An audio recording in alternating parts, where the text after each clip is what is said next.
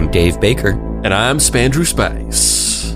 Welcome to Deep Cuts, the podcast where we pick a topic and walk you through the ins, the outs, and the nitty gritty so you can appear like an interesting and idiosyncratic person at your next forced social function. Today's topic is The Phantom. Who is the Phantom? He's arguably the first North American comic strip superhero. Created by writer and theater director Lee Falk, the Phantom has been adapted into countless TV shows, films, serials, comics, and merchandise. However, there's a dark secret lurking at the heart of the ghost who walks.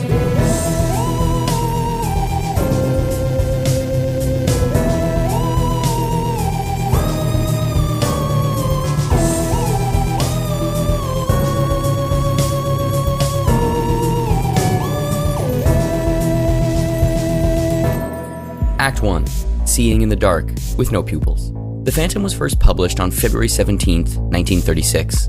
The now long running strip, still running in parts of the world today, was originally a newspaper daily strip. It was published seven days a week through King Features Syndicate. In 1939, the strip was upgraded to feature a color strip on Sundays. Both are still running as of 2022. At its peak, The Phantom was read by over 100 million people daily. Created by Lee Falk and written by him until his death in 1999, the character has been drawn by a legion of talented artists Sy Barry, Ray Moore, Wilson McCoy, Keith Williams, and many, many more. The character of the Phantom set many of the tropes currently enjoyed or subverted by the superhero genre. He was the first fully spandex clad superhero, the first to wear a domino mask with white eyes, the first to be a part of a dynastic legacy of crime fighters. After Lee Falk's runaway success with Mandrake the Magician, another pulp inspired, magic themed crime fighter, King Features asked Falk to develop another character for them. Initially, Falk wanted to create a strip about King Arthur and his Knights of the Round Table. However, that idea was rejected by King Features. Falk developed the Phantom next. He took the cocktail of Tarzan and Zorro and pulp adventurers like Alan Quatermain and mixed them all up to create the Guardian of the Eastern Dark. Today, we know the Phantom is Kit Walker Jr., the 21st descendant of a man named Christopher Walker, who was marooned on a deserted island by pirates, calling themselves the Singh Brotherhood. This man was then saved by a tribe of indigenous peoples in the fictional African nation of Bengala. After learning their ways, Christopher swore an oath on the skull of his father to defend the weak and helpless and seek out piracy wherever it reared its ugly head. Smash cut to the 1930s, and we follow the adventures of his great, great, great, great, great, great, great, great, great descendant as he continues this holy war on crime. However, this wasn't always the plan. The original character that would don the Phantom mask was to be named Jimmy Wells, a standard playboy by day, crime fighter by night idea. However, that ended up being abandoned. In fact, much of the Phantom was almost very different. The character was originally intended to be gray, but due to a printing malfunction ended up as purple, and his name was almost originally the Grey Ghost, because Falk thought that the Phantom name was too close to the Phantom of the Opera and the Phantom Detective. Alright, Spandrew, what is your first exposure to this guy that we're talking about here today? The Phantoms, the big Fants, as they say. Little Lord Fauntleroy. You you could have just stopped at the first one. No, you don't. You don't. You don't like Little Lord Fauntleroy. That was the other name. That, That was uh, he was like it was gonna be Little Lord Fauntleroy, but then I was just like, no, that doesn't work because in order for that to even make sense, you have to know that his name was going to be the Phantom, and that's just I don't want to have to draw an in, write an intro that just explains that every time. So let's just call him the Phantom. Um, yeah, uh, I, I feel like we've had a similar conversation before with some of these old pulp characters. Um, but I but I feel like we have a similar affinity for old pulp characters. Um, you're you're way you're much more into it than I am, but we have a similar affinity of them. However, uh, I feel like I discovered all of them in a very different way than you did.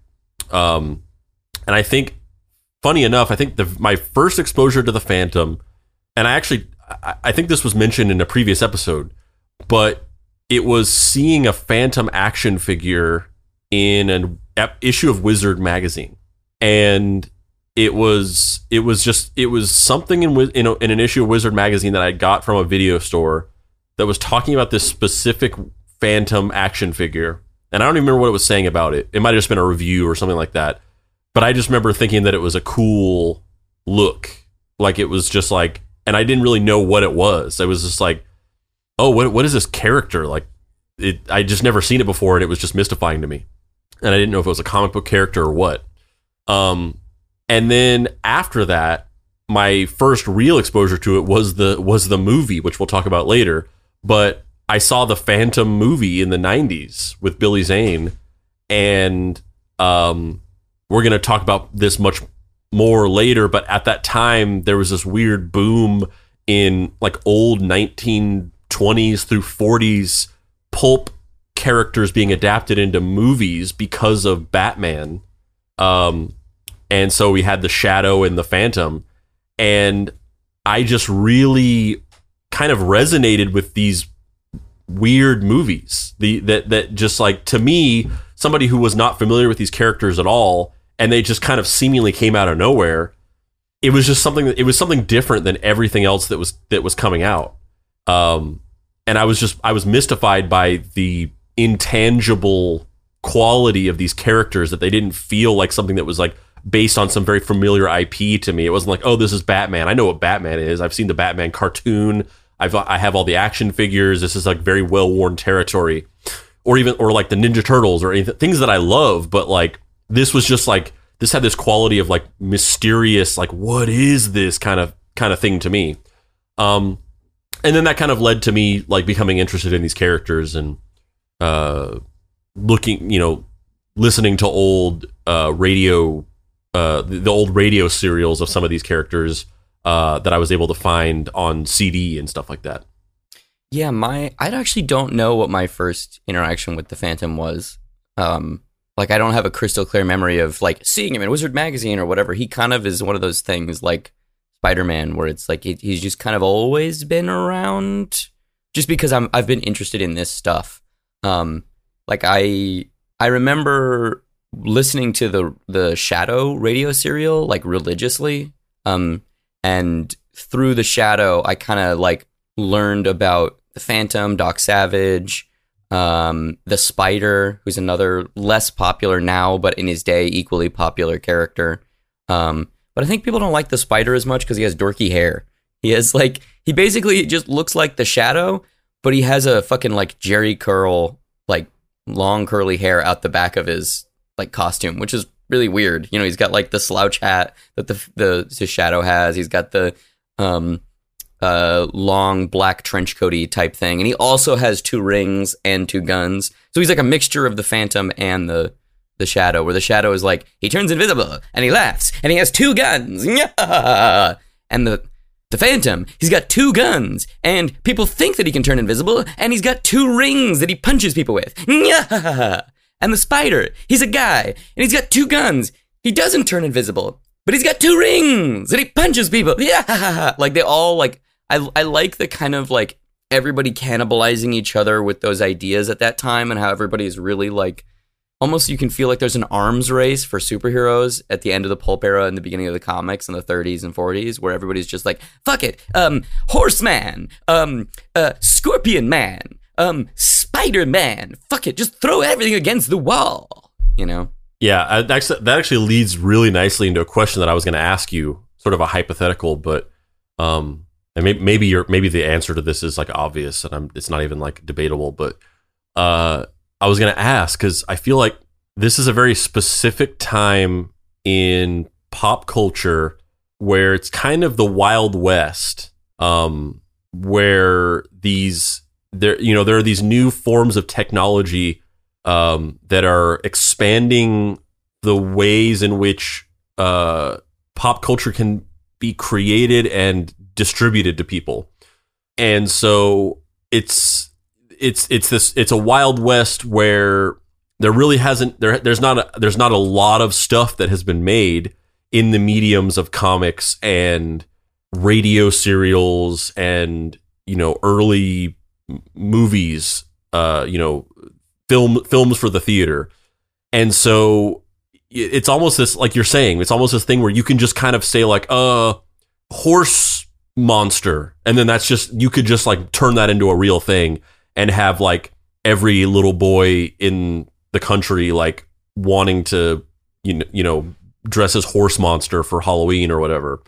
Versus today where because of the how long these mediums have existed and the oversaturation of content especially in the digital age in order to sort of like number 1 be unique and number 2 like get anybody to pay attention to what you're making you have to create these like really these like remixes of remixes with like a postmodern twist and every every you know the the the concept of being original now is a completely different thing. It's all about like how can you take existing aspects of the things that inspired you and like mix them together and like add little like unique twists on them that make them uniquely yours in a world where like nothing is unique anymore. And I guess and, and uh, they both have their they both have their like allures, right? Like I, I, the idea that you have to like be really unique and come up with these like really kind of like uh postmodern ideas in order to stand out is like a is like a cool and interesting challenge and I think that it leads to some really interesting art um as as a result of that process but then you know to create these sort of like formative works and these formative ideas where you know these characters that persevere for generations because of their simplicity um, is also another thing that is like a really cool idea. So I guess I was going to ask you like what what which of those two things if if you had the choice, which sort of era would you want to live in? Would you want to just keep bla- trailblazing in the year 2022 or would you want to go back and like get to create your own phantom? Yeah, I don't I don't know that I would want to go I mean, it's still it's still hard today for creators to own their work and maintain control well, but it was it was that all, that all then. that all aside though. Like I'm not talking about like how shitty deals were or like as we'll talk about later some of the inherent racism in these works. I'm just talking about the co- the concept of having sort of like infinite possibilities of what you could do uh creatively um versus like needing to tap into that infinite possibility of things you can do in order to stand out. Yeah. Um I think I'm, I, yeah, I don't think I have a particularly strong nostalgia of like, man, I just wish there if I could have been at the start, I could have thought of Killer Frost. You know, like I don't, I don't necessarily think about it that way. Um, I kind of feel like that's how it is now. I feel like, especially in the medium of comics, like most mediums have been around for a hundred years that are consumed in popular culture. Like film really has been around for longer, but it's really just a hundred years. And look how many amazing things have been made in that hundred years.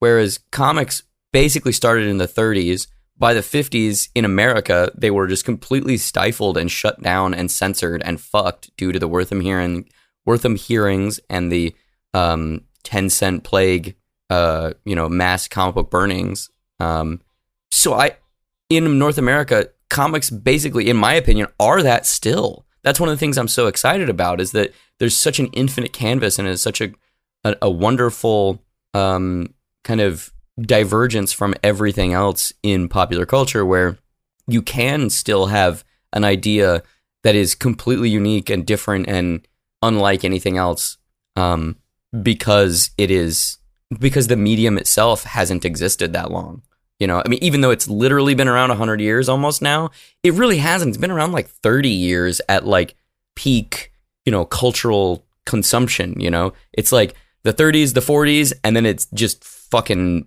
face plants until like the 80s where there's a little bit of stuff happening and then the speculator boom kills that and now we're finally out of the speculator boom and there's really interesting cool stuff happening. So i i don't know. I personally think of it as like fuck yeah. Like let's let's fuck some shit up. Let's try some weird stuff. Let's see where it goes you know? Um but also you know no thank you. Please don't uh, take all my rights like every other cartoonist in history. And i've been very fortunate that i live at a time where there's there's a growing movement towards that point of view both from the creator and the publisher community yeah well, that's interesting though because I, I was, I was looking at some paperwork in the mystery treehouse last night and i actually saw that um, apparently uh, andrew uh, due to some kind of weird agreement like it, it was in your lease agreement for some reason, but Andrew owned the rights to all of your creative works, and it specifically says in the contract that if in the event of his death, all ownership transfers to his successor as the co-host of Deep Cuts. yeah, that's that sounds right. That sounds right. So we got here. We got this. Uh, we got this this Sunday strip drawn by Ray Moore, one of the seminal initial Phantom artists. Some might argue the Phantom's co-creator. Uh, and Lee Falk for the Phantom. It's a Sunday strip in color. Yeah, so it's the the first panel is the intro. Where it's you know the Phantom by Lee Falk and Ray Moore, the story of the Phantom. Uh, next panel, there's a ship that is on fire. It's partially sinking. Its sail has collapsed, and it says 400 years ago, a merchant ship was attacked by the dread Singh pirates in the Bay of Bengal. Um, oh, it's being attacked by an, a pirate ship. Man washes aboard a uh, a beach on an island. The sole survivor of the raid was washed up on a remote Bengal shore. Uh, shore. He had seen his father murdered by the Singh pirates. Um, some potentially racially insensitive indigenous men have gathered around the uh, what is so oh so it's the fan he's standing there over that his father uh, uh, Yeah. friendly oh uh, friendly natives nursed him back to health. One day he found a body washed up from the sea. That was dressed that was dressed in his father's clothes. He realized it was his father's murderer. Uh oh so the these these indigenous people are standing over a man wearing his father's clothes and he's kind of standing there looking on. Um says says a week what did it say? Nurse back one day. This is one day so this is some sometime, sometime later but he's still dressed exactly the same. He's still wearing these tattered pants so he never changed he never um and then uh, he's standing in front of a fire and he's holding a skull and it says he swore an oath on the skull of his father's murderer. He was the first phantom, and the eldest male of each succeeding generation of his family carried on. Um, and he says, I swear to devote my life to the destruction of all forms of piracy, greed, and cruelty. My sons and my sons' sons shall follow me. Um, the next panel, these indigenous people are standing around a fire. One of them says, The ghost who walks. And the other says, Can never die. As the unbroken line continued down through the centuries, the Orient believed it was always the same man, a man who could not die. So the legend of immortality grew. The next panel is skull and crossbones. Moving silently and quickly, the phantom was usually known by the sign of the skull, his mark, which has which he always left behind him. And then the final panel is the phantom in his costume with the the uh, the body suit with the sort of like head, uh, whatever you would call that. Cowl. Is that a cowl? Yeah, I, I don't know if it was called a cowl if it didn't have like a front part. Um, and then the domino mask, and it says, uh, "Today, as always before, stalking suddenly, mysteriously, the phantom works alone." I mean, that's pretty badass.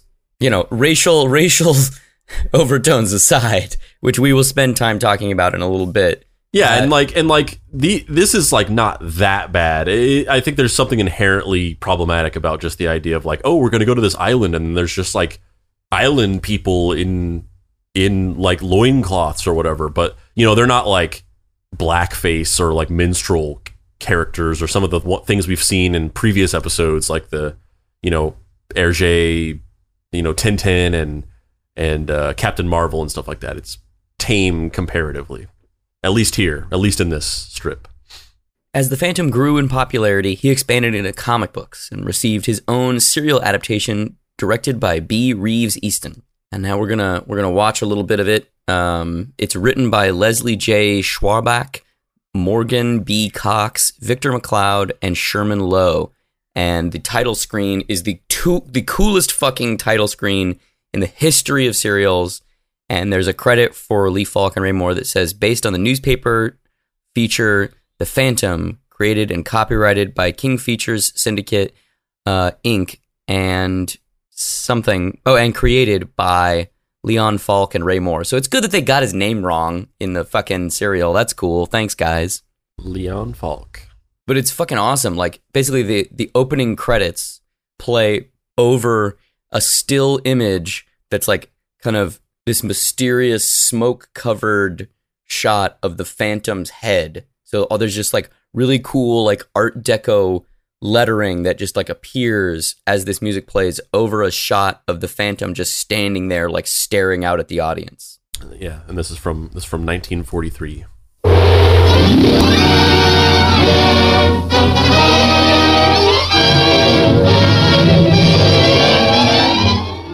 By columbia. The phantom tom tyler plays the phantom.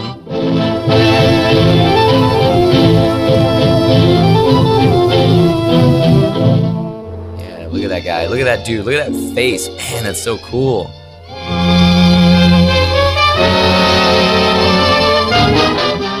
It's weird too because the guy's like actual like Tom Tyler's facial proportions are kind of weird. Got like a low forehead and really long chin. B. Reeves Eason, directed by. Chapter one: The Sign of the Skull. In these unexplored jungles live the native tribes who for generations have been ruled by a great leader, the Phantom, the ghost who walks, the man who never dies, a supreme ruler who throughout the years has taught them to live together in peace and harmony. But one day the peaceful stillness of the jungle is broken by the weird and sinister sound of the native tom-toms that had long been silent. It is a message from the Phantom telling the leaders of all the tribes to gather together for an important meeting. And soon, at Tonga village, the home of the Phantom, the chiefs, medicine men, high priests, and witch doctors begin to gather to await the appearance of their leader and counselor.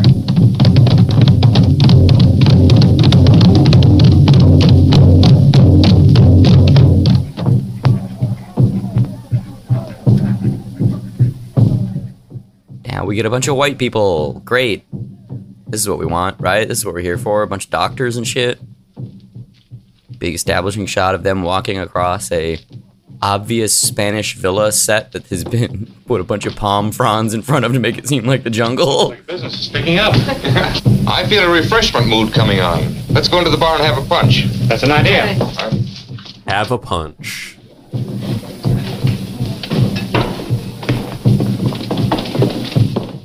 Yeah, I mean, you know, you get the idea. It's a weird 40s serial. There's lots of people talking like this, see? And no, we're gonna just spend like a bunch of time doing stuff before the Phantom shows up. And then eventually the Phantom will show up and there'll be some punching. Beating those drums. Some sort of a native ritual. I don't know much about it. I've only been here a short time myself.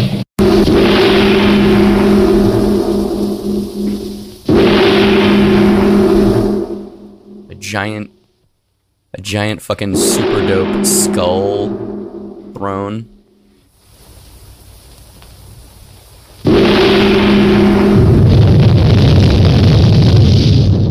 A witch doctor character has just thrown something on the ground, and a big, huge fire plume of smoke has appeared. Oh yeah! Now the Phantom is sitting on the throne, baby. Chiefs, leaders, men of wisdom and knowledge, I have called you together because I fear there are forces that will menace your peace and happiness. He's no Billy There has been no war among any of you.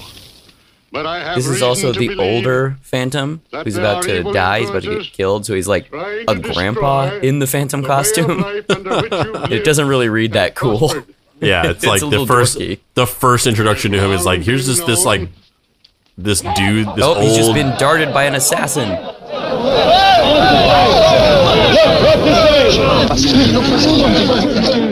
He sits down. No, Silva.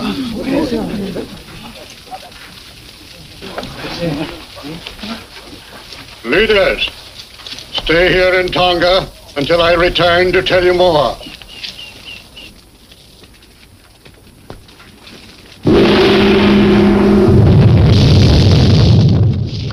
Guy puts some more something on the ground. Smoke flies up, and Phantom disappears.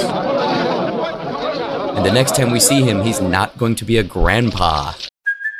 Hey, it's Kaley Cuoco for Priceline. Ready to go to your happy place for a happy price? Well, why didn't you say so? Just download the Priceline app right now and save up to 60% on hotels. So, whether it's Cousin Kevin's Kazoo concert in Kansas City, go Kevin, or Becky's Bachelorette Bash in Bermuda, you never have to miss a trip ever again. So, download the Priceline app today. Your savings are waiting.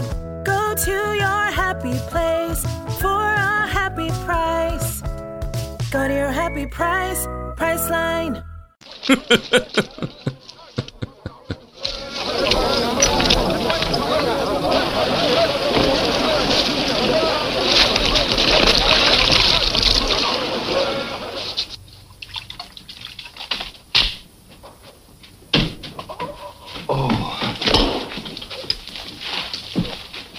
Master, I saw you struck by poison dart. Brought juice of Tobiana flower. You must drink quickly. No, it's no use. It would only delay the action of the poison for a short time. Moko, go search for man who shoot poison dart. No, that's not important now. Pen and paper. I'm going to send a message to my son. I mean, this is good enough. We can move on. It's a, it's a serial.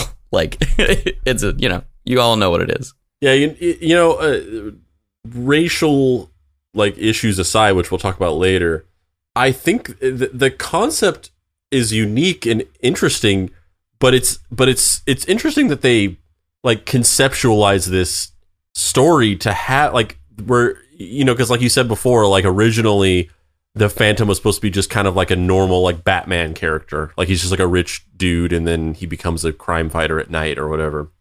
And it's interesting that they went this route of like saddling him with like he's also just like the emperor of a tribe of indigenous people? Like that like that's just such a weird choice of like he's a superhero but also he's like a diplomatic uh, like ruler of a nation? Uh, like that- that's just that's just such a weird thing way to go with the story. In a weird wrinkle, Kit Walker had not been introduced in the comics yet, so the Phantom actor Tom Tyler played a character named Jeffrey Prescott. Uh, the the this serial, the Phantom serial, is considered one of Columbia's best serials. Like it's really well regarded in the very niche community of people in 2020 who like really love serials. Uh, this is considered one of the best. I'm not gonna lie, I have not seen it all. I've only seen little bits here and there, but after doing the research for this, I'm like, what am I doing with my life? Why have I not seen this serial? This is amazing. This is super cool. Um, the next time The Phantom was adapted was in the animated TV show Defenders of the Earth, which featured all of the King feature characters teaming up to defeat Ming the Merciless. Then again in 1994 for the animated The Phantom 2040.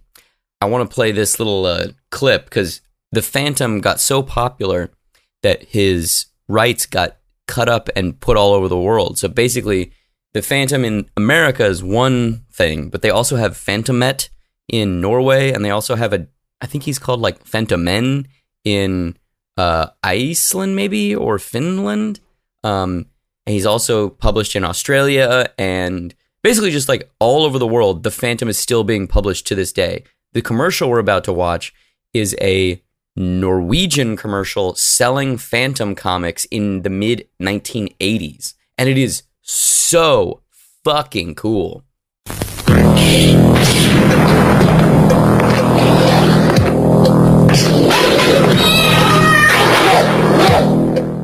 Got this really cool kind of like graphic style.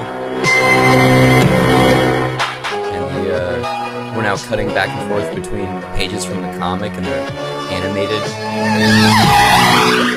Fantomet. And then an animated shot of the Phantom walking away from us into a fog covered night. Yeah, that that had the vibe of one of those like just really hyperkinetic, dark like drug PSAs from the 1980s. Yeah, yeah, yeah, it really did. Arguably, though, the most important adaptation of The Phantom was released in 1996, the feature film titled The Phantom, starring the one, the only Billy Zane.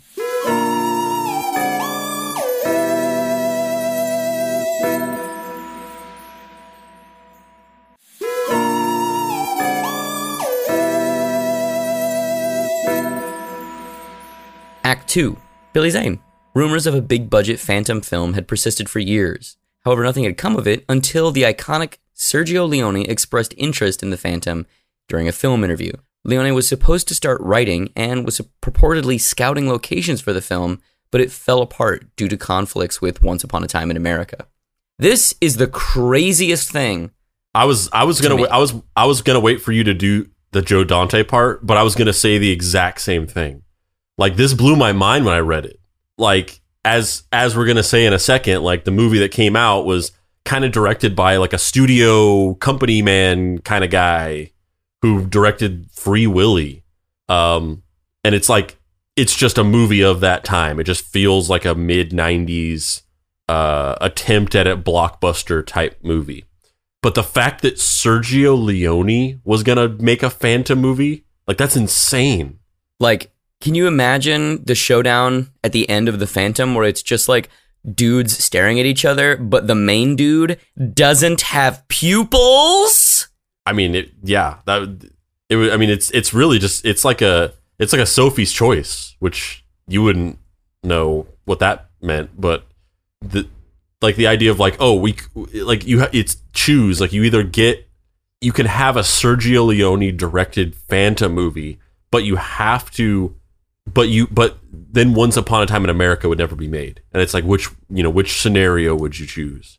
I mean, I think Once Upon a Time America, the director's cut, is one of the best gangster movies of all time. But 10 times out of 10, I would choose The Phantom. Like, like there isn't an alternate dimension where I'm like, yeah, let's keep let's keep Once Upon a Time. No, Once Upon a Time in the Phantom Land. That's what I, Once Upon a Time in Bengala. That's what I okay, want. so would it be so would it be James Woods as the Phantom? I I wouldn't have cast him as that, but maybe. I don't know. Clint Eastwood? Would Clint Eastwood be the Phantom? That would be Who's- amazing. Who? Yeah, is, who is the? We we got we got Billy Zane. We got that old dude from that serial. Who's the dream Phantom from any time period? Like during this time period, now, who's the dream Phantom? I feel like Gregory Peck would make a really good Phantom, like a really good Phantom. He's got the hairline, he's got the chin, he's got the intensity, but the Phantom's a little bit bulkier, and you kind of want somebody who has that physical presence, you know? Yeah, I I, th- I think Peck would be my answer, but he's also my answer. Like honestly, Alec Baldwin would make a really good Phantom. Yeah, I mean, he, well, he was the Shadow. He, and he almost was Batman too. Um, Joe Dante, additionally, was also attached to direct the film at one point in the early 1990s. He developed the script with the screenwriter Jeffrey Boam. The script was supposedly a bit more of a comedy that featured the Phantom battling, in its finale, a winged demon, which sounds so cool. Like Ghostbusters the Phantom? That sounds awesome too. Yeah, yeah. They're just they're just like they're just like two sides of the same. Like holy shit! I wish we had that coin because it's like just you can you can a Sergio Leone Phantom movie just writes itself in your head, and then like a Joe Dante directed Phantom movie is almost like something that's hard to imagine because it's like the tone of what Joe Dante does mixed with this. They're like they're two tastes that don't necessarily feel like they would go together, but also kind of maybe they would and they would be fucking amazing. Yeah, I mean, I'd probably choose the Leone one over the two, but just the idea that the finale is the Phantom fighting a fucking like demonic monster, awesome, awesome. Yeah, and it's like it's the it's like the the level of detail and animatronics of that like bat gremlin from Gremlins 2 Yeah, hundred percent. Yeah, or it's Uh, that so it's that or it's the bat from that deleted Batman Forever scene. honestly, that sounds even better to me. Yeah. He's like kind of slow moving and like weird and like meow meow meow. I love it. Uh, so we have a quote here from Joe Dante. You wanna you wanna read this bad boy, Spandrew? I developed the script with the late Jeff Boam, who wrote Inner Space as kind of a spoof. We were a few weeks away from shooting in Australia when the plug was pulled over the budget and the presence of a winged demon at the climax. A year or so later, it was put back into production, Sans Demon. Only nobody seemed to notice it was written to be funny, so it was disastrously played straight. Many unintentionally funny moments were cut after a raucous test screening, and I foolishly refused money to take my name off the picture, so I'm credited as one of a zillion producers. Here, here, kinda- here's the thing about I don't I don't buy that at all, but I kind of love that idea that like that like the reason the the current version of the Phantom, the 96 Phantom failed was because they just like didn't know it was supposed to be a comedy. Like that's bullshit. That's not true. But Yeah. I love that idea. The thing I was confused about with this quote was it's a little vague. What was the budget pulled out of the movie because of the demon? Because the demon would have been too expensive, or was it because it was like a weird religious thing of like we don't like that there's like a demon in this?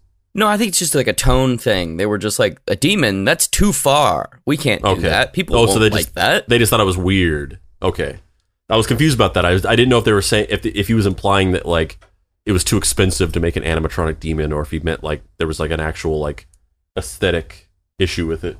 Ultimately, the job of directing The Phantom would land with Simon Wincer, the director of Free Willy and the TV show The Flash, who had been a fan since childhood, purportedly. The film was produced on a budget of $10 million. Uh, all right, here we go, buddy. We're here. The Phantom, Billy Zane. What was your first interaction with The Phantom, the movie?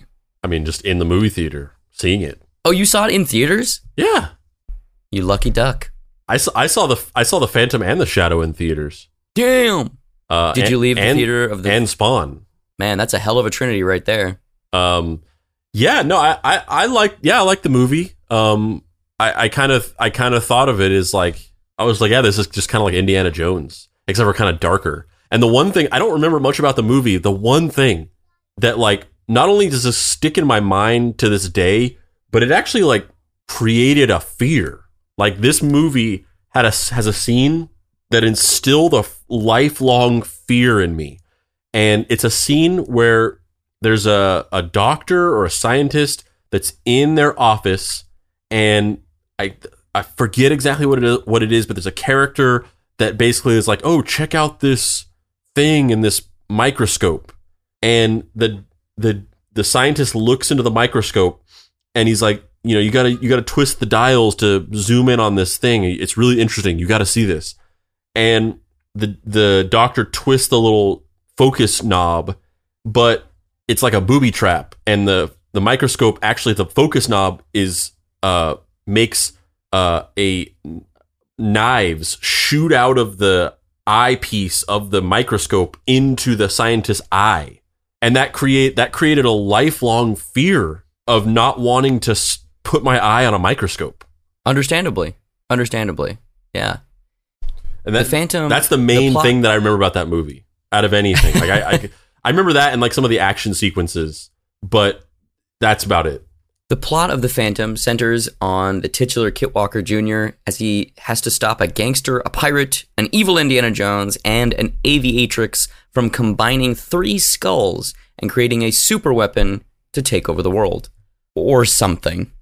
The film is a loose adaptation of two stories from Lee Falk's early works The Singh Brotherhood and The Sky Band. The film was produced due to the success of Batman 1989.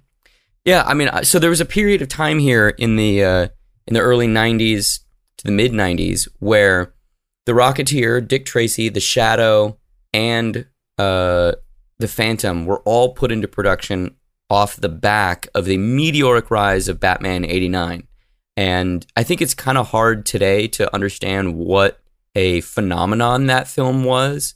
You know, the in the summer of '89 wearing that bat logo t-shirt was just like ubiquitous like you would go to shopping malls and just see like dozens of people wearing it and it it revitalized batman and took him from being the 1966 joke of like biff bam pow into being something completely different and other and objectively cool and it became like a youth movement around that film which Yeah, I is think it's- funny I think because it's- it's, I think a it's hard to- from, you know Yeah, I think I think it's hard to fathom that now, uh, especially for people who weren't born. I mean, even for us, right on the cusp of of like being a kid and remembering the time before that, but especially for people that were born after that, it's kind of hard to fathom that like at the time, like you know, now it's like oh, Batman, Batman's cool, Batman's a thing that everybody likes, but at the time it was literally like this is just some old thing. Like it was like I mean I'm not, I'm not saying that's actually true, but I'm just saying like I think in most people's minds,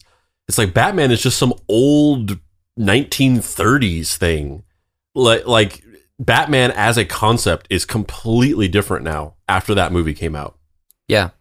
and that's kind of what all these studios were hoping would happen with the Rocketeer, um, Dick Tracy, and the Shadow, and the Phantom, and specifically Dick Tracy was like, I mean, again, I, I think people don't think of that movie in a particularly high regard, and Dick Tracy is a filmmaking tour de force.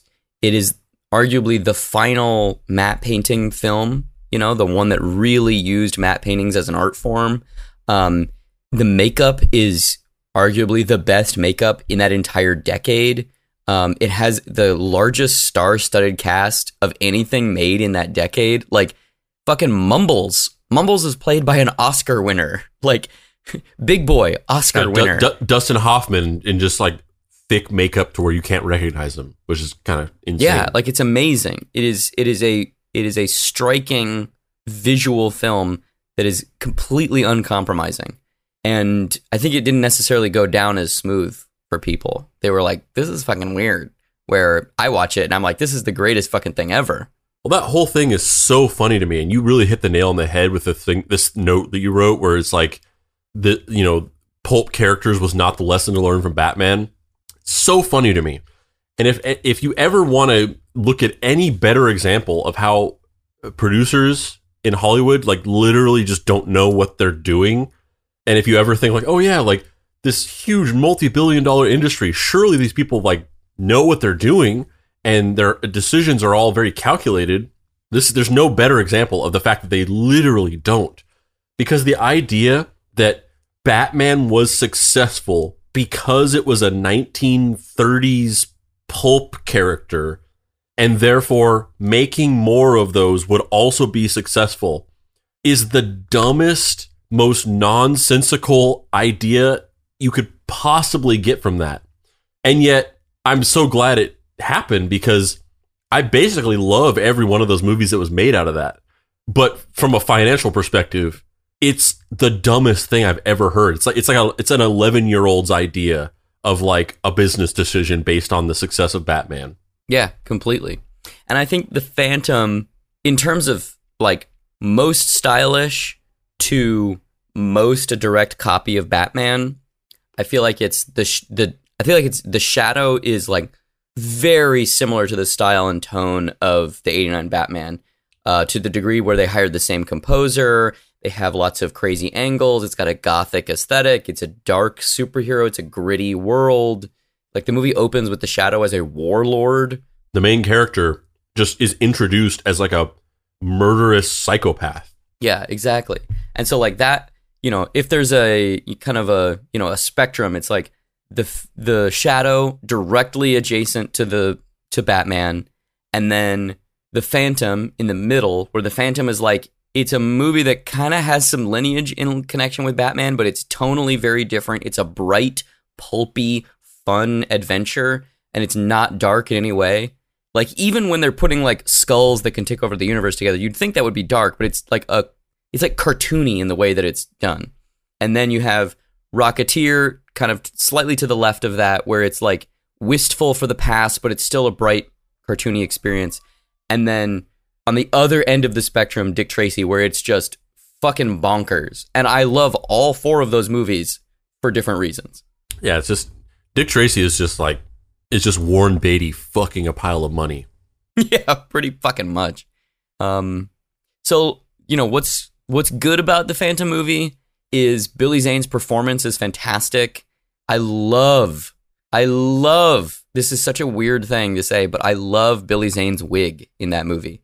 Like anytime he takes off the cowl and he's just like shredded and walking around the skull cave with like his little like floppy hairdo, I'm like, this is Yeah, it's like This is ni- 1940s comic book character glass jawed hero hair. oh, it's or not glass jaw, square jaw. Lantern. Square jawed, yeah. I lantern jawed, yeah. I I love his wig in this movie, and it makes me so happy. Sometimes I'll just watch videos of him walking around doing stuff from the movie just to see the wig. Like I love the wig; it is so good. Um, and he looks exactly like the Phantom. Like you know, there's all this urban legend lore I of think, like I think you just, I think you glossed over how truly weird what you just said was. Really? Is that was that what that weird? You sometimes alone t- by yourself just watch footage of Billy Zane walking around so you can look at the wig that he's wearing. It is a little strange, I guess. That's a truly bizarre thing to say that you just you just kind of like went through and then moved on. well, I guess part of that too is though I kind of do that with a lot of stuff where I'm just like, you know, you're you're constantly making work and you're trying to output creative stuff, and so there's these little kind of like jumpstart keys, you know, of like whenever I need to draw a Halloween boy without his hair, without his helmet on, I just am like, all right, let me look at Billy Zane, and they don't actually have the same hairdo. Halloween boy has a giant mohawk, but or like it's like a like a weird mohawk mullet thing, but it's not it's not the same hairdo, but there's just something about the energy of Billy Zane's performance and his weird floppy hair that I just love. Yeah, and, and Billy Billy Zane is just an underrated actor. Like he he he just has not gotten his due. He's that dude. Like he's good at he's good in this. Like Demon Knight, he's great in that. Just as the The fucking sniper movies, Yeah. all eight of them. just the friend of Biff in Back to the Future. Like that, he's just he's another one of those guys like Bob Hoskins. I talked about Bob Hoskins on another episode of just like I just wish why didn't he get more work? Like wish I wish I wish I'd seen him in more stuff. Yeah, I mean, I, I think the costume is also really good. Like, I'm really glad they didn't do, like, he's wearing purple leather or something else dumb. Like, you have to put the Phantom in fucking purple spandex. Uh, th- I don't like certain aspects of it in that, like, the Phantom's costume in the movie has these weird little patterns on it, but they're so light that you, it's fine. It's, Shut the door, it feels Alfred. like somebody at the studio was like, we gotta Thank fucking put a skull pattern on it. And it's like, uh, all right, Yeah. we put the fucking skull pattern on it, but you're not gonna notice it. Like from a distance, he just looks like the fucking Phantom. Um, Yeah. I also love like you know the the Prisoner's my favorite TV show, and Patrick McGoohan plays the Phantom, the twentieth Phantom. So there's like a ghost Patrick McGoohan. It's like a Force ghost Phantom in the movie where Patrick McGoohan's just like walking around being like, "Go fight crime," and Billy Zane's like, "Yes, Father, I shall become a Phantom." Like I, I love it. I don't love the way the movie's directed. It's pretty flat and kind of like you want it to be Indiana Jones, and it's trying to be Indiana Jones, but it doesn't have the like sw- the sweeping kind of it takes you off to another world energy. It has it has big uh, CBS pilot energy in terms of the directing. Um, Yeah, I mean it just And- it just feels like Free Willy. yeah, it feels like Free Willy, and also like the costumes and some of the casting is that way. Like I feel like they got the casting half right. Like Billy Zane, phenomenal. Patrick McGoohan as the older Phantom, phenomenal. Catherine Zeta-Jones as an a- evil aviatrix, amazing. Treat Williams as a gangster, mm, nah. And then uh, fucking what's his nut? The guy from the Warriors, Dexter's dad as evil Indiana Jones. No, you need you need somebody with more character there. You need somebody who has more. Oh of, yeah, that guy. you know, more whatever his name is. Yeah. Um, you The just you need you need something. Raiden from something. Mortal Kombat Annihilation. Yeah, exactly. Like you need that person to be somebody like a like a an equal leading man that's cool. You know, you want somebody that's like you want to like a young Tom Selleck or a young Harrison Ford to be that character, but it it's just like character. Like honestly, yeah, Michael Biehn. Like you want somebody like Michael Biehn, right? That that guy's like Um, the poor man's Michael Biehn. You know, he was originally cast to be in Aliens and then got kicked off because he got found with cocaine and they flew Michael Biehn out to replace him. I mean, maybe he's the rich man's Michael Biehn if he was just if he was just like caught with enough cocaine to get fired. Yeah, yeah, exactly. Um, but you know, so the and I feel like that I like the movie a lot. I love certain aspects of it. Um, but there's also some stuff in the movie that I'm like, guys, you were so close. You were so fucking close, and you just kind of made the bland version of it.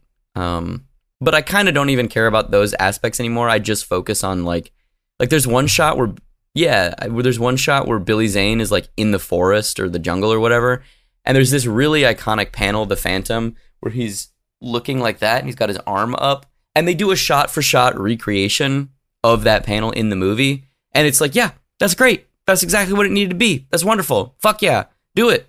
Do more of this. Yeah, and you can probably you can like I think you kind of have to thank for that the perfect storm. Well, the imperfect storm of the fact that this this dude who came off of this really successful family film just happened to be a very huge Phantom fan who like knew what he was kind of doing. Like I, I like I don't think this movie would have been anywhere near as good as it was if they hadn't have looked out and they were just on hand. There was a dude who was like, "What? You need like a really safe, reliable studio director who can like turn in a a movie that will do well." Uh, and also I happen to just be a huge Phantom fan. Like that, like they just looked out with that, or they didn't look out with that because I don't think the movie did particularly well. But in theory, they should have looked. No, out but in that. terms of the but we looked out with that, I guess. Yeah, but in terms we looked out with that. Yeah, like like I said, I wish it was a little bit more stylish and I wish it was, you know, a little bit kind of less stodgy and cooler. But I kind of feel like if you would have had like 90s lens flare, extreme shit from, you know, 96, like that doesn't work with the Phantom. That's that's bullshit. Um so I'm in some ways I'm like, "Oh, I wish this had been just like one rung better." And some respects I'm like, "Man, I fucking love this movie." Billy Zane was originally signed up to do two sequels, but these were not made because of the disappointing ticket sales for The Phantom in theaters. In 2008, Paramount was considering creating a sequel to The Phantom, with Zane, Swanson, and Zeta Jones returning in their roles. Instead of a sequel, a reboot of The Phantom was in the works, called The Phantom Legacy, to be produced by Bruce Sherlock, who was also an executive producer on the original Phantom. It would have been written by Tim Boyle, Sam Worthington was considered for the lead role. What do you think about that? You think Sam Worthington could have been the Phantom? Nah, no Yeah. way. Yeah, I'm not into it either. Not not a fan. Not a fan of Sam. Yeah, I'm not a Sam fan either. In 2014, plans for this film also fell through, with producer Mark Gordon instead attached to a different Phantom remake. I just realized one of the things I didn't include earlier was the sci fi original two hour movie that was the backdoor pilot for the Phantom TV show. Did you watch that? You're not missing anything. Basically, it was produced in like 2005 or 6. And you want to guess what the, the big idea for the Phantom was? What if the Phantom did parkour? Well, that's that's kind of that's kind of a problem with this, right? Like that's why the movie kind of works because it's driven by the the director's like love for the for the property. Whereas like without that, the Phantom doesn't really have a thing that hasn't already been sort of done by Batman or whatever. Like bat like Batman in as a movie, it like as the first movie that came out that did well like that, it it capitalized on a specific niche of that ends up becoming one of the biggest movie formats ever now with with the MCU and stuff like that. But the idea of like a costumed hero like fighting crime and like the fa- like the Phantom is kind of also that, right? So there's like th- that that's I think that's the existential issue with the Phantom is that it doesn't have a gimmick or like a hook. So that's where you have all these people trying to like really- inject all their little weird things into it. Which is funny because he absolutely does have a gimmick and a hook. It's just that gimmick and hook has been stolen by like a fuckload of characters in the hundred years since his creation. Yeah, exactly. It's kind of like it's. I mean, it's not. It's not one to one with this, but that that movie Knives Out came, came out, and then like shortly after the movie came out, they were like, "We're making a Clue movie," and it's like, why? That, that that's just already what Knives Out is. It's just a Clue movie already. It's kind of like that, where it's like, it's not that it's not that it doesn't have something. It's just like it it, it kind of missed a window, and then it's just like all these things that have been inspired by it have already come out and sort of like done that already. And then it's just like where where does this fit now? It's kind of like almost anachronistic. Yeah. Uh, needless to say, slam evil.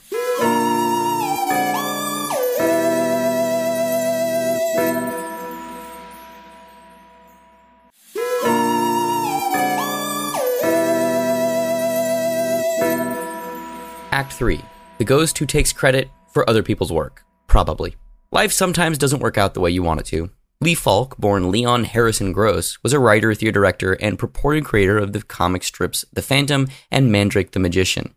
He was born on April 28, 1911, in St. Louis, Missouri. Born and raised in a Jewish family, his father died when he was just a boy. This is really interesting to me because I did not know this going in, and it kind of makes sense now like the whole idea of this 22 generations of un commitment to an idea of you know a strong link to these fatherly icons with the Phantom was created by somebody who grew up without a dad. Like that's really really interesting to me. He changed his name to Lee, his stepfather's middle name, Falk, after leaving college. His brother Leslie did the same. Falk's early life in the comics was shrouded in theatrics. His initial bio claimed that he was an experienced world traveler and that he had studied in Eastern mystics. However, this wasn't the case. He was just someone from a small town in Missouri. Wait for it, kayfabe. Kayfabe. So, you know, this is a perfect opportunity now for us to talk about all of the weird, structurally racist shit in The Phantom, because there's a lot of it. You know, The Phantom basically is a remix of the archetype of Tarzan, right? Which was created by noted racist and white supremacist Edgar Rice Burroughs, um, who believed that you could put a man, a white man, anywhere in the world and he would come out on top. Even in the jungle, he would conquer the gorillas. And um, even on Mars, he would conquer the Martians. Uh, so, you know, there's a lot of that stuff here where the Phantom is a dude, shows up on an island, and then he's like, oh, there's all these ignorant savages here. I guess I'll just teach them how to be cool and peaceful with one another. Like, pretty, it's pretty racist. Uh, Yeah, I mean that's that's the inherent that's the inherent sort of conceit. I mean, we heard it in the serial, but the you know the inherent conceit is like, okay, so he washes up on this island and he be you know becomes their leader and teaches them to be at peace, which is just you know the implication of that is number one that these like indigenous people are inherently susceptible to being subjugated and like in need of some kind of leadership that they don't have. And number two are just like constantly warring and fighting and, you know, in this concept of savage, savagery. And it just took this dude washing up on the island to like be the, the voice of reason to teach them to live in peace or whatever. During World War II, he worked at KMOX in St. Louis as the chief of propaganda, which also makes sense when you're like, oh, he's trying to construct a kayfabe persona for himself. He loves theater, theatrics, and is like, you know, uh, changing his name, and he's pretending like he's this person who's studied Eastern mystics. And then the, you know, art form of the day that was the most commercially viable is comic strips. So he starts trying to get into comic strips and creates uh, the Phantom and Mandrake the Magician. Also, both two very theatrical people, right? Because the Phantom's whole thing is like, you can't tell that he's not his dad because he's wearing a costume. And like, you can't tell that Mandrake the Magician ain't Mandrake the Magician because he's a fucking magician in a top hat. Hey, he loves magic. Yeah, Mike Mike Judge is a huge Phantom fan, and you know, I'm just trying to see a goddamn phantom. I'm just trying to see a goddamn racially insensitive depiction of people from other countries. Speaking of which, I saw I saw the, the like the teaser for the new Beavis and Butthead show, and I was just like, God damn it! Like, I I, I have Disney Plus, I have fucking HBO Max, I have Netflix. I did I never needed to get Paramount Plus. There was not anything on that that I cared about. Now I got to get fucking Paramount Plus. Sick of this shit. I'm just trying to see a picture of a goddamn butthead. It looks pretty good. I was I'm pretty excited about it. After being married three times and creating two wildly popular characters and being the cornerstone of the comic strip art form, Lee Falk still was unfulfilled for much of his life. His true passion was the theater. Surprise, surprise. Over the course of his life, he ran five theater companies, directed over 100 plays, and produced over 300. The two that he's most known for are Happy Dollar and an adaptation of his character, Mandrake the Magician. While running his while running his theater, he worked with Marlon Brando, Charlton Heston, Basil Rathbone, Chico Mac, Chico Marx, and Ava Gabor. Now we're gonna watch this little clip of his daughter talking about what a stand-up kind of guy he was. I'm Valerie Falk. My father was Lee Falk, who is the tall, handsome gentleman in the picture behind me. The photo was taken at Castle Hill, uh, which is an, a local arts school and place that fosters creativity. The man next to him is Sidney Simon, who is a fabulous sculptor, really wonderful sculptor. Um, my father wrote comic strips. He wrote Mandrake the Magician and The Phantom for over 60 years. Actually, I think still the longest running strips done by their original creator. Um, but his first love was always theater. So he was very involved with all the arts. He was on the board and was the president of Castle Hill for several years, um, and has and has stayed stayed summers in Truro for since from 1958 on. Every year from 1958 on, um, it was a place that fostered his creativity and created many, many deep friendships for a long time. All the years that my dad was doing the comic strips, his first love was really always theater. He wanted to be the great American playwright. He wrote quite a few plays, um, and some of them were reasonably successful. But what he really did was he ran summer theaters for many, many years and a winter theater in Nassau in the Bahamas. And his theaters produced some pretty impressive things, including when they wanted to bring the Othello with Uta Hagen and uh, Paul Robeson from England to America, they were afraid to go straight to Broadway because they thought there might be race riots. It really was the first time that we know that uh, there was a really black Othello and a really white Desdemona. And so they brought the play to his theater in Cambridge because they thought there would be a sympathetic audience among the Harvard guys. They were all guys then. And in fact, that was true. Robeson was practically worshipped at that point. Um, however, there was a local bar that all the, the actors used to go to after the performances, and of course, all the Harvard kids went too, because that's where you could hang out with them. And uh, the bar owner came to my father and said, I'm really sorry, Mr. Falk, but I can't let Mr. Robeson into the into the bar. I mean, I it would ruin my reputation. I can't I can't do it. And my dad said, "That's fine, no problem. But my other actors will not go there from this play. And none of my actors will ever go to your bar again. And it's remarkable how fast the color line was broken. Uh, my dad actually used Xanadu as a center for a lot of things, and he they would be fundraisers for various causes and, and political causes. One of his dearest, oldest. Yeah, so you know that's his daughter, kind of hosting this event that's like a you know check out Lee Falk, this person who outside of my circles probably is barely remembered. Um, but I think the thing that's interesting about this is how did Lee Falk afford to put all these plays on? Because most cartoonists are really fucking poor, and the only thing you can do is just struggle to be a fucking cartoonist. like you don't you don't have you don't have the existential headroom to have another desire usually when you're a cartoonist or a writer for comics. And it's interesting to me because Lee Falk is one of the few people who purportedly wrote and drew, and yet he only ever drew the first two strips or the first two weeks of strips for his comics so that he could own them, which is kind of shady. Uh, and in my opinion, I think uh, a little bit too coincidental. So basically, he, you know, taught himself how to draw, drew the first two weeks of Mandrake the Magician, did the first two weeks of Mandrake, and immediately hired an artist, which is just like, mm, I don't know. And then same thing with the Phantom. The Phantom first two weeks, so it can say created by Lee Falk, and then Ray Moore comes in after those first two weeks, and you're like, hmm, weird how the art doesn't really change all that much. Kind of seems to me like Ray Moore just got paid a bunch of money, or you know, a little bit more up front to ghost for those first two weeks, with the promise of more work at the end of it. The ghost who writes. The ghost who writes.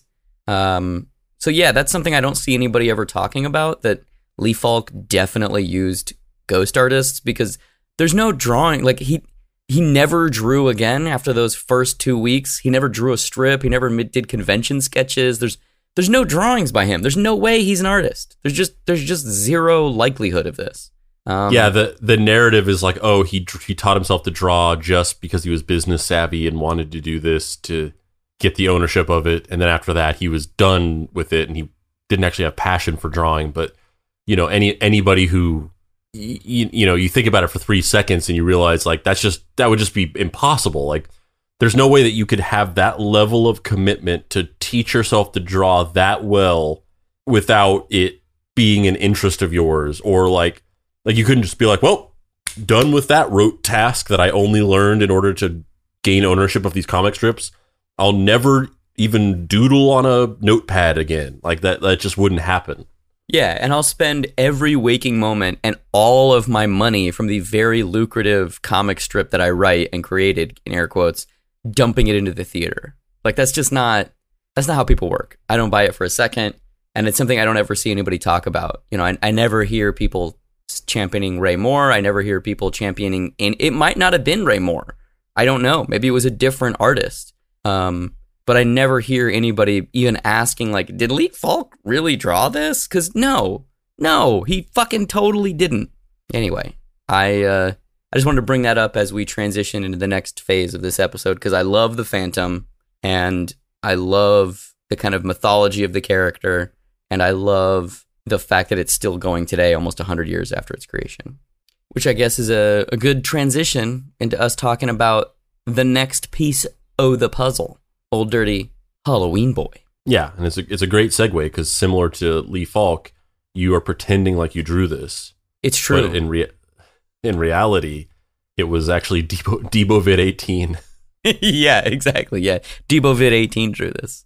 Um, yeah, so I'm, you know, I, I, I'm gonna put out a book, which by the time you're listening to this, will be available for pre-order if you'd like to partake. Um, uh, I put out a book called Halloween Boy.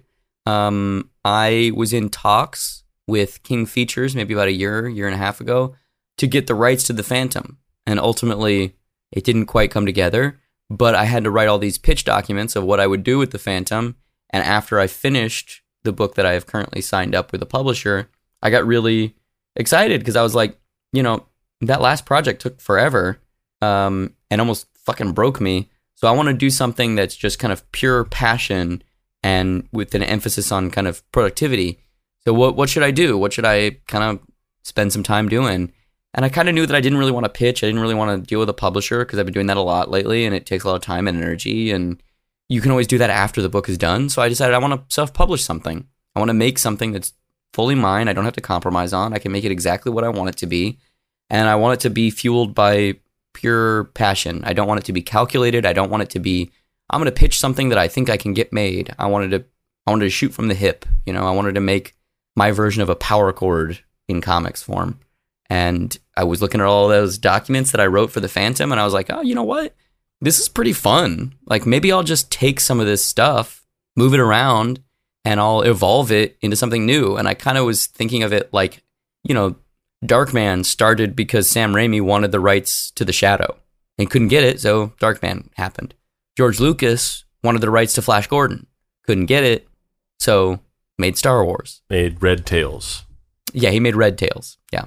Um, so I was kind of looking at that and um, thinking about that and my passion for these old weird pulp characters and like how do how could you do that and update it for today and hopefully take some of the structurally or overtly racist stuff out of it and how could you make it more inclusive and diverse and weird in a good way like uh, you know more kind of like an art comic and so I started putting together Halloween Boy. Available now at heydavebaker.com. It's true. It is available for pre-order right now at hey, heydavebaker.com. Andrew, you've read it. What do you think? Did I f- succeed? Did I fail? What are your thoughts about Halloween Boy? It was all right. what,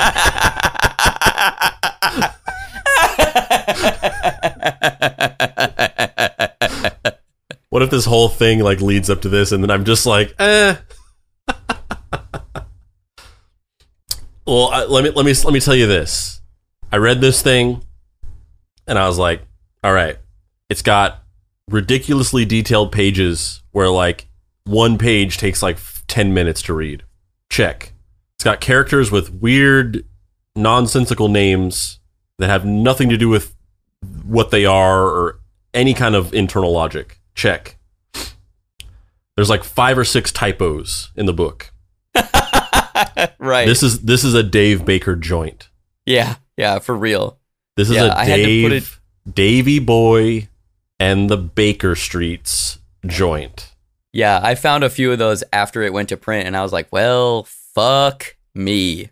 Uh, but I had to put this thing together like super quick to get it for San Diego. Like basically, I finished lettering it, and then the next day it went to print, and I only got one box in time for San Diego. I had to have my friend break into my apartment and drive down another box because I sold everything in that box. People really responded to it at the show, so I was very fortunate, and that's cool. Um, but aside from my penchant for typos, maybe that's not the best sales tool. Span through.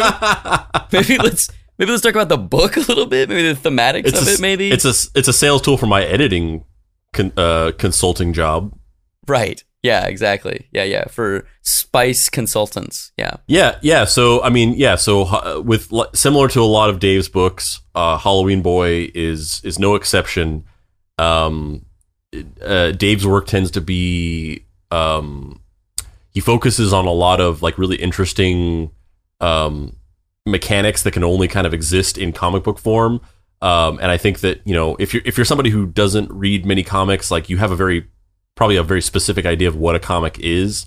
Um, but there's like a lot more interesting things that you can do with comics. I mean, like normal comics are fine or whatever, but like the really interesting things that you can do with comics are things where like they couldn't even translate into a movie, basically. Um, and so one of the my my favorite uh, part of the of this book is well, there's there's kind of there's there's two parts of it that are my favorite. I think they're really emblematic of like the book itself and kind of the work that you tend to do. The first one is whenever he, whenever Halloween Boy. Well, so basically the the the central conceit of the book, it, you know, similar to the Phantom. It's obviously very inspired by the Phantom. We kind of get thrown into an adventure with Halloween Boy, um, like any good like pulp or adventure narrative. You just kind of get thrown into like this is a day in the life of this character, so that you immediately just get like uh, calibrated with what t- what this thing is and his dynamic with his with his enemies and his sidekicks and his people that he's working with and how he fights and all these different things. Um, and so Halloween Boy is in this like ancient ruin trying to recover this crystal. He runs across um, a couple of villains. So there's No Face and then uh, Frankenoid. No Face is this dude that's kind of like uh, whatever his name is, the Nazi guy from Indiana Jones, except for he just has no face. Uh, his face is just like this gross mass of like scar Yeah, tissue, I basically like- guess. It's based. Yeah, his name is uh, King General Charlie No Face, and his eyes are teeth, as well as his mouth is just made of teeth, and then his like the facial construction of his head is just all like weird veins and like fucked up, you know, scar tissue, basically. Yeah, and then Frankenoid is like a giant Frankenstein head with arms and legs. Um, Yeah, and later and later on, we find out he's some kind of like clone of this like race of soldiers. Um, they're they're in this same place. They're using this slave girl named Carrion. Is that how you pronounce it? I yeah. Uh, she she can like control little animals and like make them do things like control like biomass basically with her mind. They're trying to get her to do something and then Halloween Boy basically interrupts this with his his rest his uh mission to find this crystal. Um he's riding a giant feathered dinosaur named uh Saber. I almost said Spectre. Um and uh it was funny funny enough whenever at the beginning like we see we see saber and then he's like go wait in the ship and i was like what the hell like you're just gonna show this dinosaur and then they're just gonna go away um but it, but it comes it, we it, there's a there's a we the chekhov's gun gets fired later so it's all good. Um he saves the i don't want to ruin the whole book but he he saves the the the slave girl and then they have this action sequence. Um i'm not going to tell any more of the plot you know you can read the book yourself. But basically after that they go back to this this race of aliens that he was recovering the crystal for, and the crystal, I guess, gives them back their memories. And they do this sort of ancient ritual to sort of imbibe of their generational memories, and they invite him to be a part of the ritual. And so there's this big splash page where um, he he um, participates in this ritual, and it opens up this huge uh, well of past memories and things from things from his past that he hasn't unlocked. And it's this big splash page where you have like all of these like literally like 50, 60, 100, I don't know how many tiny little panels sort of floating in this abyss and each one of them is like a little random memory. And then you have this uh this um eye-opening mechanic that's overlaid on top of that where his eyes are like slowly opening over these hundreds of memories that are sort of like blasting into his head. And it's this it's a it's a it's a uh, one page splash where you have just all this like hyper detail and you can just kind of sit there pouring over it and um it's it's not like it's not like hundreds of panels telling some kind of specific linear story. It's more of a a big tapestry or a mosaic that's kind of like conveys like an emotion which i think is like something that you do a lot. Um and then the other panel that is a similar thing is towards the end when he gets blasted. I, I honestly i was a little confused about what happened at the very end which i think is supposed to be a little ambiguous but at the very end of the book once again i don't want to spoil anything but something happens and then a similar thing happens where he gets like these memories unlocked in his mind and it's a similar splash page where he's kind of like floating in an abyss and then you see like a bunch of like i guess alternate dimension versions of him.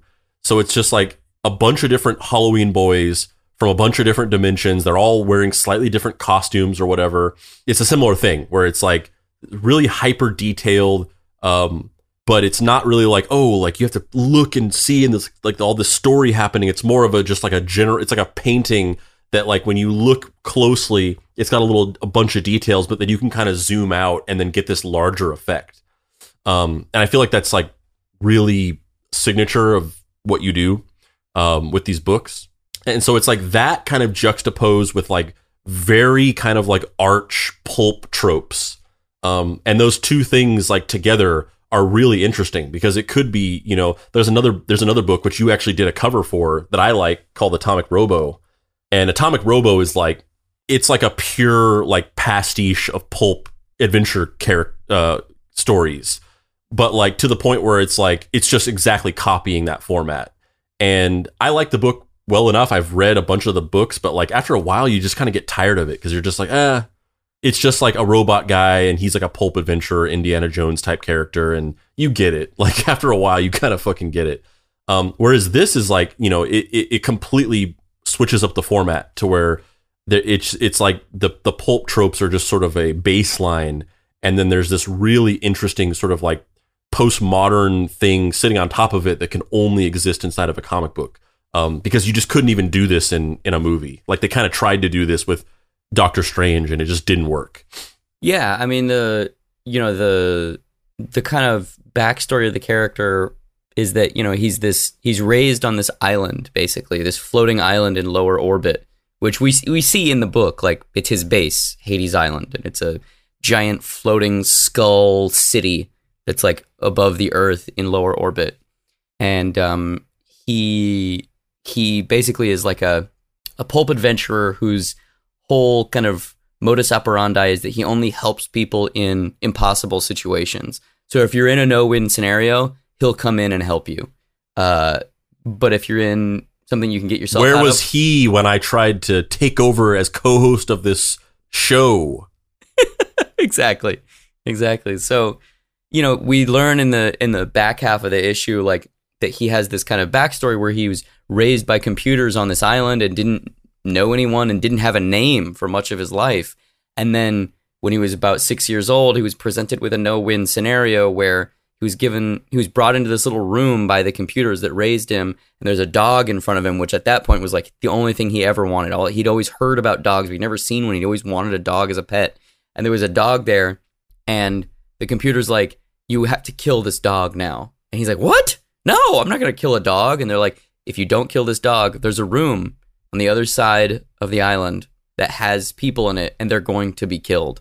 So he like finds a way to f- defeat this no-win scenario and he kind of like wins in air quotes and as the computer is like sputtering out it's like congratulations you are n- now code name halloween boy and uh Hmm, I wonder. No, I, wonder that- how, I wonder how that would sound if we uh, pitched it down by two semitones yeah i wonder And- i wonder and- i wonder and added a uh, a, a chorus effect and a auto tune effect. Yeah, I wonder. I, I don't know. I'd, I'd probably pretty cool, probably. Um, so the you know the the the story like kind of follows him as he is kind of trying to work through this trauma of like being raised away from people and like his way of trying to give back to the world is by helping people and trying to connect with them again. And sometimes that's you know going to far off alien worlds and rescuing crystals. And sometimes it's uh, you know participating in like civil uprisings and and being a part of like uh, you know rebellions in in other lands and whatnot. Um and yeah so he he like you said at one point in the story he brings this crystal that unlocks the memory of this alien race.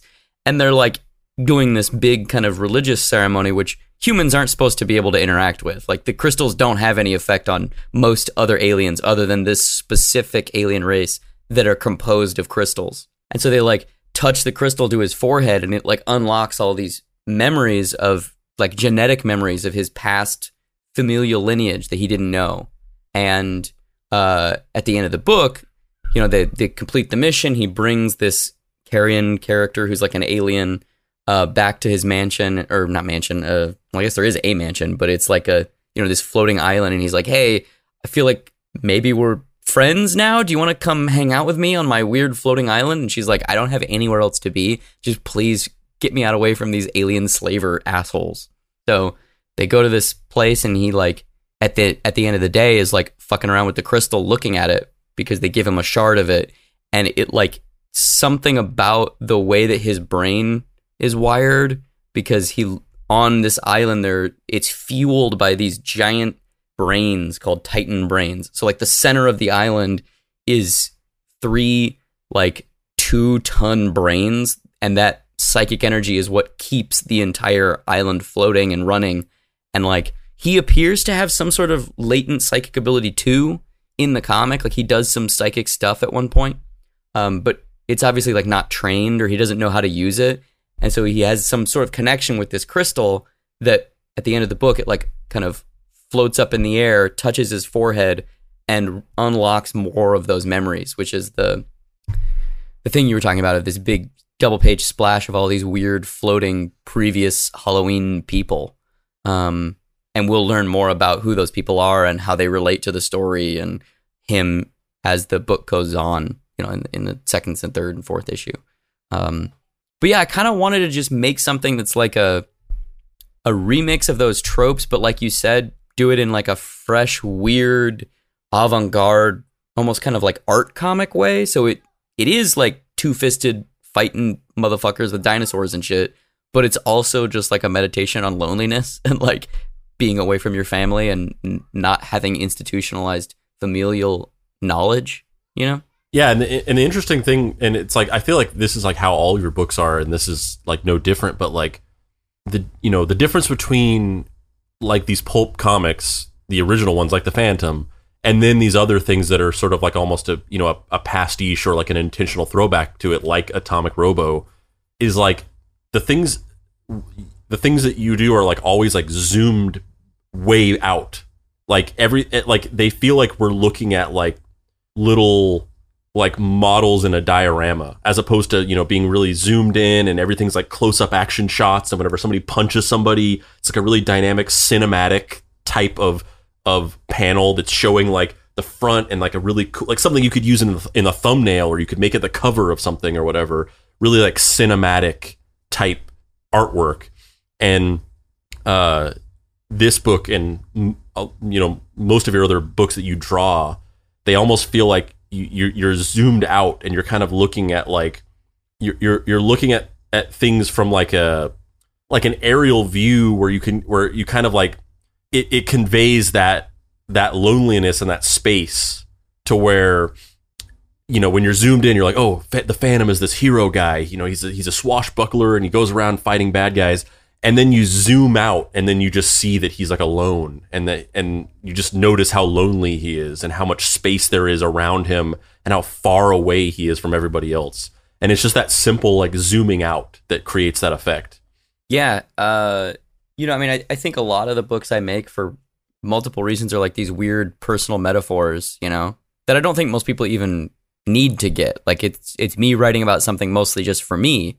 And, you know, these last two years, hot take has been a little rough, bro. Like, you know, all these motherfuckers out here by themselves. And I think that that stuff affected me too in, you know, in looking at some of these archetypal characters of kind of like the burden of power, right? Because they're power fantasies. A lot of these characters, you know, Doc Savage, The Shadow, Rocketeer, Superman, you know, they're all by themselves, really. Like, sure, they have a supporting cast, but Superman especially is super lonely. Like that, if you really think about it, like he doesn't he doesn't have anybody to talk to. He doesn't have anybody that understands his experience, and that's really the the lesson of Superman is the power of empathy. Is that even through that loneliness, he's able to still connect with humans. He's able to still see the good in them.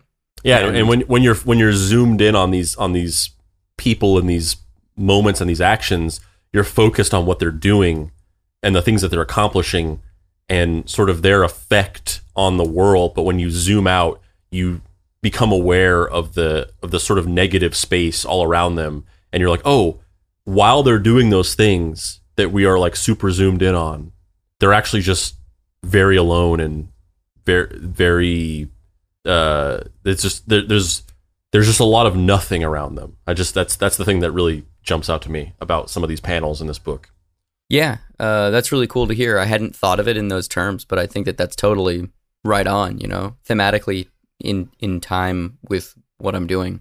Um, and yeah, you know, I kind of wanted to just like take a lot of those tropes and not ground them in the way that like a movie would ground them, where it's like, and now we've gotta fucking know where his suit comes from. Why is his suit purple? Like, I hate that shit. yeah it's not it's not the christopher nolan like what's the real life version of this it's like let's take these larger than life characters and like inject small but huge emotions into it Yeah, exactly. It's about, you know, the it's like the, the the cost of doing it all, right? So it's like, you know, the the moment where you're after you've just defeated the Nazi horde, you're back at your secret lair and you're like trying to unwrap your knuckles and your like knuckles are just fucking broken and you have to like figure out how to set them because there's no one else there to do it. Like you're just like, fuck, how do I like close my hand after this? Um and yeah, I think the you know I'm pretty excited about how the book came together. Um,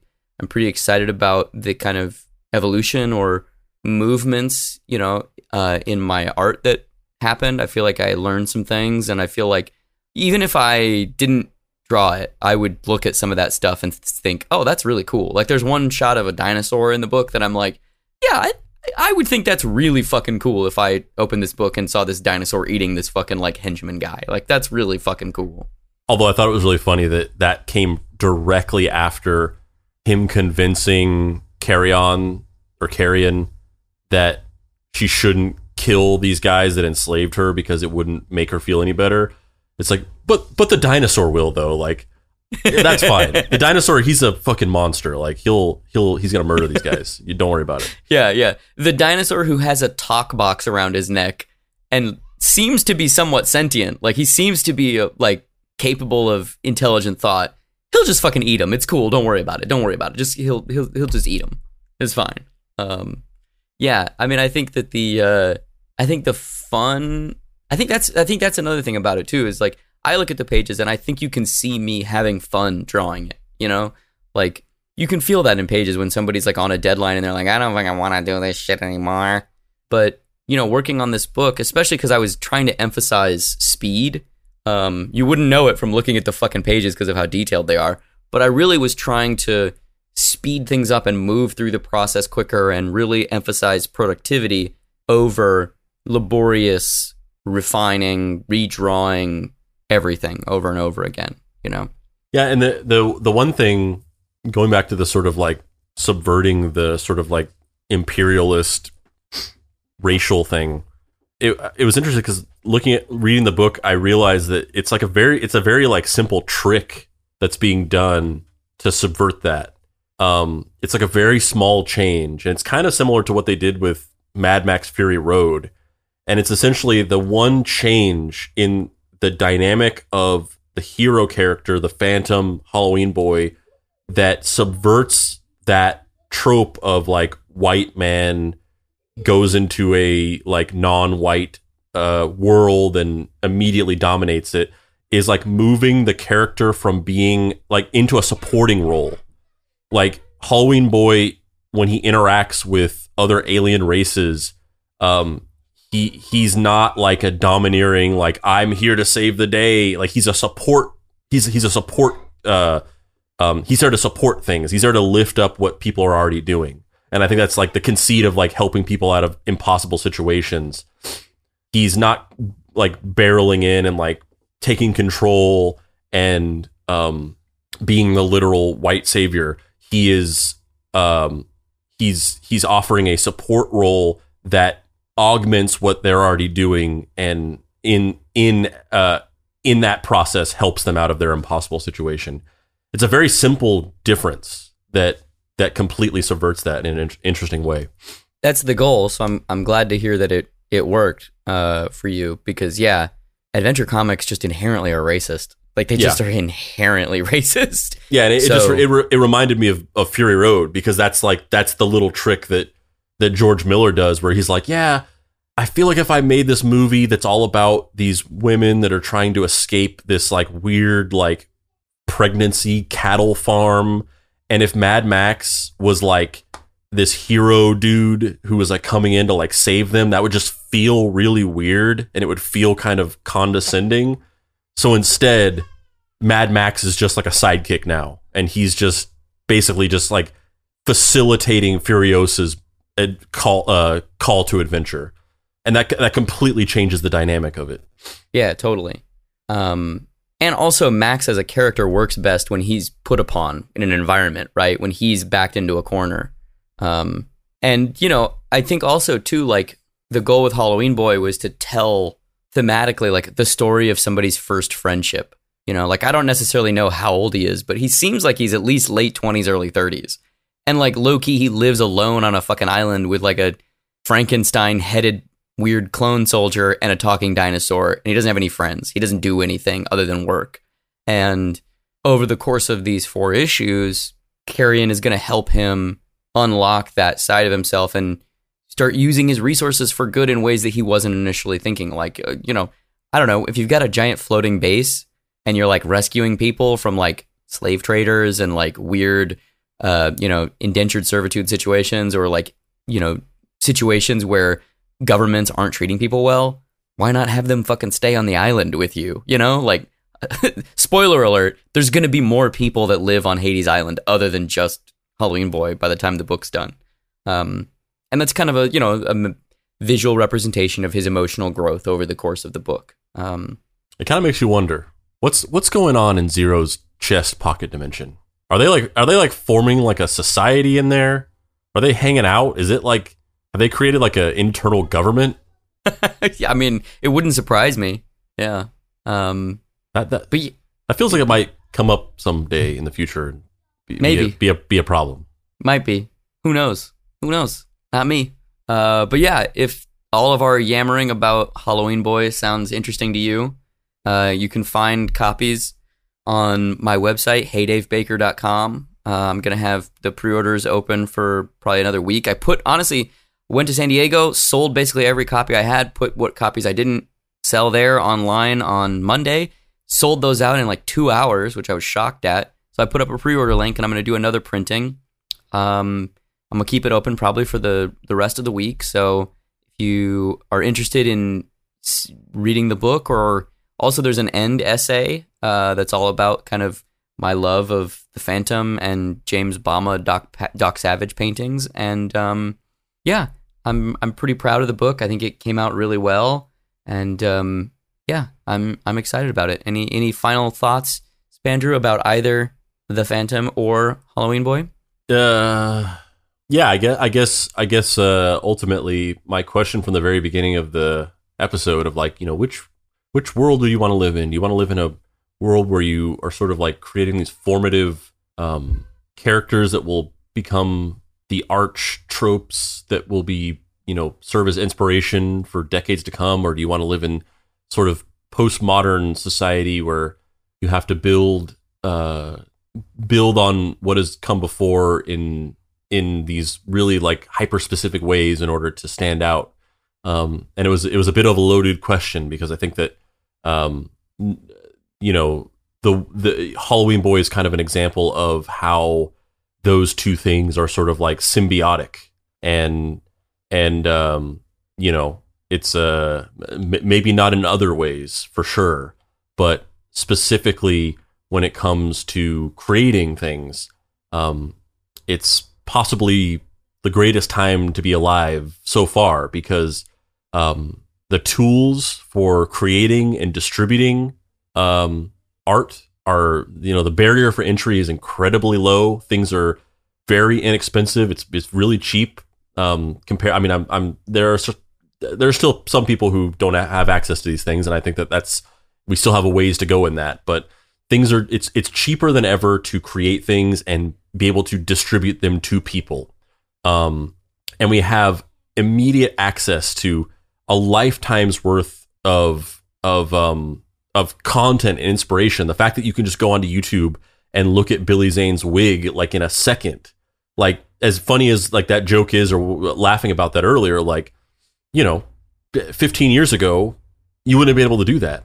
You would have had to go and buy the DVD of of of the Phantom and like specifically go to that chapter and like fast forward it. Like that seems like such a stupid little thing, but like it's it's it's just it's crazy that you can just be like wig scene youtube.com phantom wig scene i mean that's not really Give not me that really- wig. Give me that wig. and and the way that you can do that in, in all regards like all of the, you know visual reference for comics and rewatching a scene to like study its composition and how it went together like we are just in a like i said not in many other ways but specifically when it comes to creating art we are in like a creative utopia of the infinite possibilities of how you can be inspired create and give your art to people um, and this is just like a perfect example of that pipeline.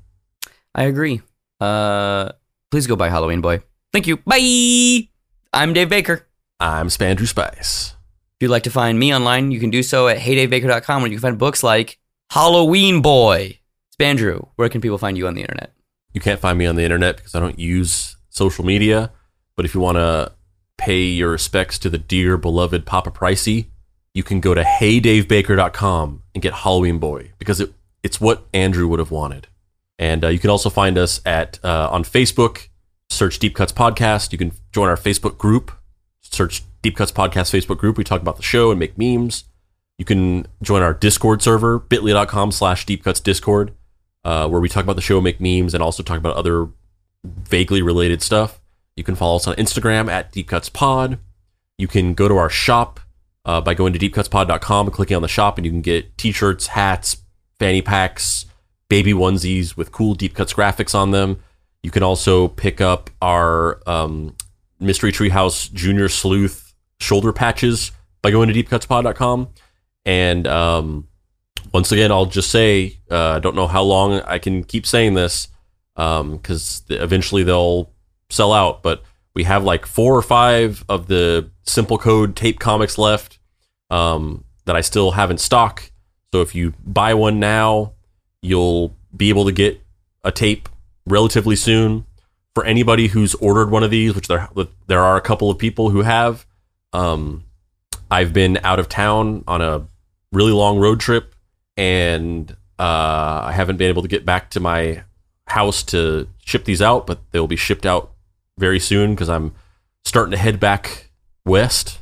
Um, but uh, yeah, once once these four or five last copies are sold out, uh, we probably won't order more unless there's some surge in demand for them. Um, so you only have a couple more chances to get your hands on this tape.